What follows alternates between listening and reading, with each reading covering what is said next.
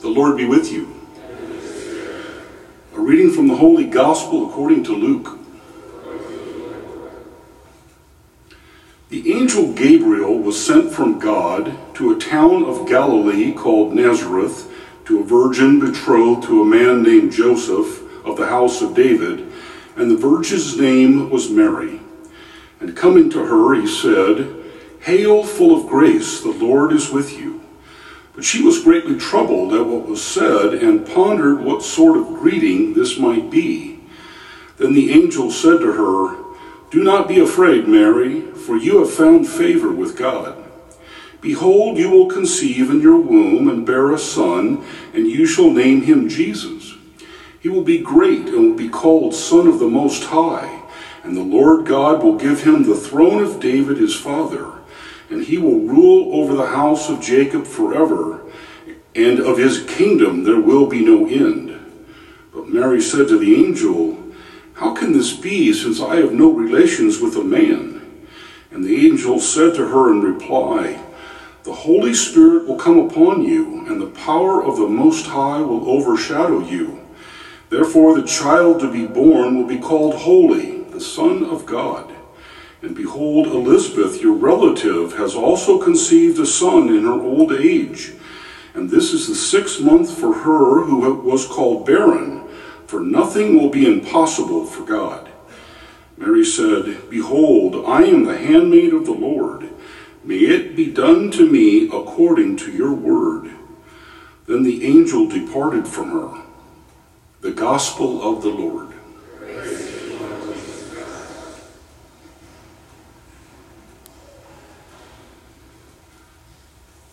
Well, good morning. Uh, this uh, situation we have um, for Sunday of Advent um, on Christmas Eve doesn't happen very often. I was looking at it, I think it, the last time was 2017, and before that was 2006. Um, so it doesn't happen very often, so you're all going to be back in church pretty quickly. So I thought we would do something special today since this doesn't happen very often, I thought we should have a Christmas parable. Well, I didn't know any Christmas parables, but when I was traveling over in the Middle East, I met this, what I would call a master storyteller. And so I contacted him. I said, um, I'm thinking about this a Christmas parable. And he said, I've got one. in fact, I'll I'll help you. I'll tell you how to tell it too. So, this is a Christmas parable. Uh, it's about a family, and he told me the best parables and the best stories are always about a family, and we know that because of the Holy Family. He said, This is about a family. Um, know, he said, You want to draw the audience in. You want to make sure that, you know, they feel a part of this. So make it about a family that's come to nativity. So this is a family, in this parable, this is a family that comes to nativity. And they, they have five kids. Um, the story is mainly about the man, the father, and the youngest son. Um, well, it's a Christmas story, so it starts off with um, it's Christmas. So well, we're we're kind of working our way up to Christmas. Um, the little boy wants a very special toy. He wants a Brio train. Now, you may not remember what a Brio train is. a little wooden train that ran on wooden tracks. And uh, that's what he wanted. Now, the storyteller told me, he said, nobody's going to know what a Brio train is, so he always suggests um, you try to find the most um, desired toys through history, well, you know, and, and use one of those for your audience. And uh, I had a hard time with that, so he said, why don't you look at the National Toy Museum and kind of get a list? So I'm going to read some of these things. You should pick something that either was special to you in your childhood or maybe your children, but something it's like, yeah, that, that person really wanted that. Um, and goes all the way back into the 60s. So uh, G.I. Joe, Suzy Homemaker, a Lite-Brite set, Hot Wheels. Now, Matchbox would have been the things that I would have picked as a young boy. That's really what I wanted, Matchbox uh, cars. Um, the list goes on. Weebles, skateboard, Star Wars, My Little Pony, Cabbage Patch Dolls, Transformers, Nintendo, Power Rangers, Beanie Babies. That was actually really hot with my mom and dad. They were um, Furby, Pokemon, Zhu Zhu Pets, the Wii, Frozen Dolls, Hatchimals, Fingerlings. Hopefully you found something in that list that resonates with you and you say, yeah, I can remember that. I can remember either myself or my kid. It's something I really, really wanted. Well, all right, so the little boy wants this uh, uh, Brio train. Um, he wanted it so bad, he even, when he was sitting down on uh, Santa's lap down at Crown Center, um, he asked for the Brio train. So this is what he really wanted. So here's the scene. Uh, we're on Christmas morning, and um, the kids, all five kids, are still upstairs, but in, in this house, uh, the grandparents have come over, some of the uh, uh, brothers and sisters, the uncles to the kids, uncles, and um, they, they're there. There's a fire in the fireplace. Music is playing. It's, it's wonderful. Uh, the kids all come running down. Now, in this house, um, when Santa brought gifts, they were always unwrapped. Now, I know Santa doesn't do that in every house. Uh, sometimes the presents are wrapped. But in this particular house, Santa didn't have time to wrap his presents, so they always unwrap. So here comes the kids. They're coming downstairs. Uh, it's, it's a wonderful scene, except for one thing. There's no Brio train. Well, the, youngest boy, who's about five, he's mad. There's no Brio train. He wanted a Brio train. He marches back up to his bedroom. He's really unhappy. The parents, the man and his wife, think, oh, he'll come back down. It's Christmas. I mean, you know, there's other presents. He's going to be excited. Um, he doesn't come down. One by one, he, they send up the other kids. It's like, please come down. They're pleading with him, come down. It's Christmas. Let's open some other presents. Nope, he's not going to do it. Only the dad goes up and he says, Please come down.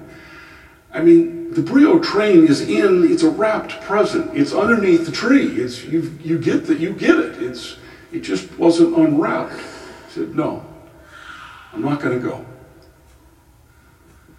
And he never did. He did he didn't he didn't come down. The man really thought about this and it's like wow, it was all, it wasn't just the Brio train, it was all the circumstances and the situation and everything wrapped up. It had to be from Santa. He couldn't accept the gift that he really wanted because all these other things weren't part of it. Well, the man, over time, he really, this story never left him. He just like, wow, that's just uh, amazing that you were so wrapped up you couldn't receive that gift.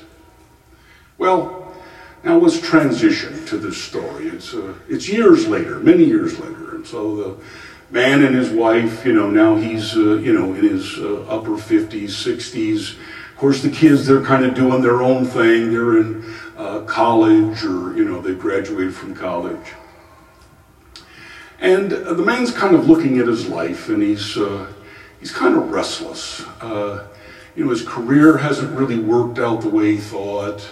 Um, it's not bad, but you know he's uh, he's not really where he thought he would be. Um, you know, friends, family, you know, everything that he thought his life was going to be, it just it's just not right there. He's really restless and he's kind of sad. Uh, during the middle of that year that this is happening, um, a friend brings over one of those devotionals. You know, you buy. Um, seems like Jesus is really talking to you. You know, it's uh, very personal and it, and it uh, has a lot of scripture. And, and the man really enjoys reading it because it kind of takes him back to an earlier time when he was really devoted to reading scripture. And he really likes this devotional. In fact, it was his wife's, but he's commandeered it. Now it's his. And so he's reading it every day. And he feels like that devotional is kind of speaking to him. He, he feels like he can feel the Lord working in his life all the time, every day. And he kind of looks back to the words in that book in the morning. Well, the next scene that I want to paint for you is um, Saturday, December 22nd, just like it was, uh, 23rd, just like it was last night. A Saturday night. So he starts off in the morning, Saturday morning, reads his devotional, and it says, Come to me and rest in my presence, and you will find peace. And he says, Wow, that is what I'm really looking for peace. That's what I'm missing. Well, it ends by saying, Today, Look for a star for guidance. Well, he's like, you know, I'm going to look for a star today. Well, you know, it's uh, the 23rd, and of course, there's a lot of things to do. You still got to do shopping, and you got to get preparing for food and all that. So uh, they're out and about. Every turn, he's looking for a star. Where's this star that's going to give me guidance? Well, he doesn't really see one. They get to Mass Saturday night, and uh, he's thinking, wow, I, maybe, maybe I'll see a star here. So he's sitting in nativity pews, and uh, you know he's facing up at the altar, and um, he's kind of thinking about, where's my star? I'm not seeing a star. Well, he gets all the way through Mass, and there's no star. And he's kind of like, wow, I, maybe I'm not going to get a star.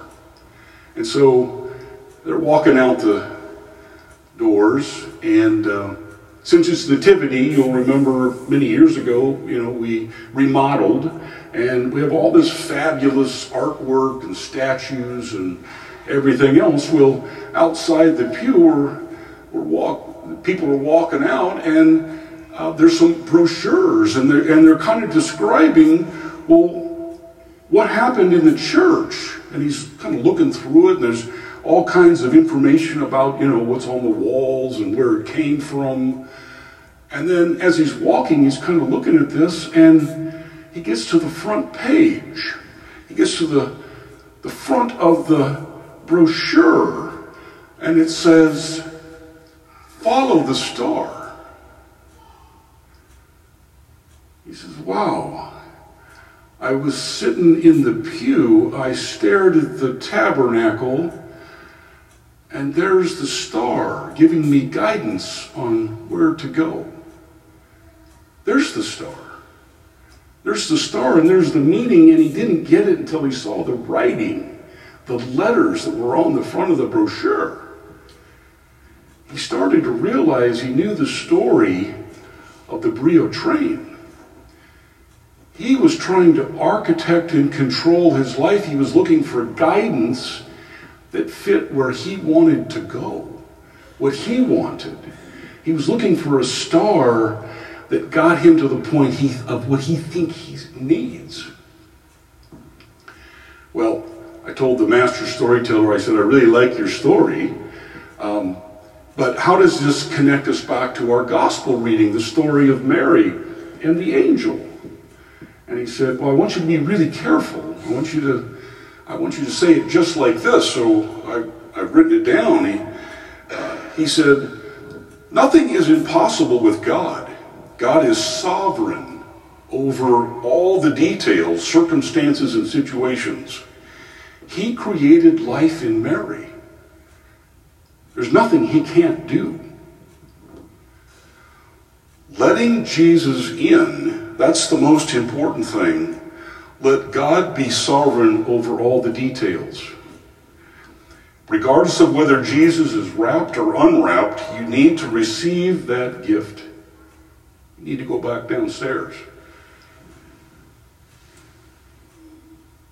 He said, another way to say this in sickness and in health, in good times and the bad, for better, for worse, for richer or poor, it's about becoming one flesh with Jesus.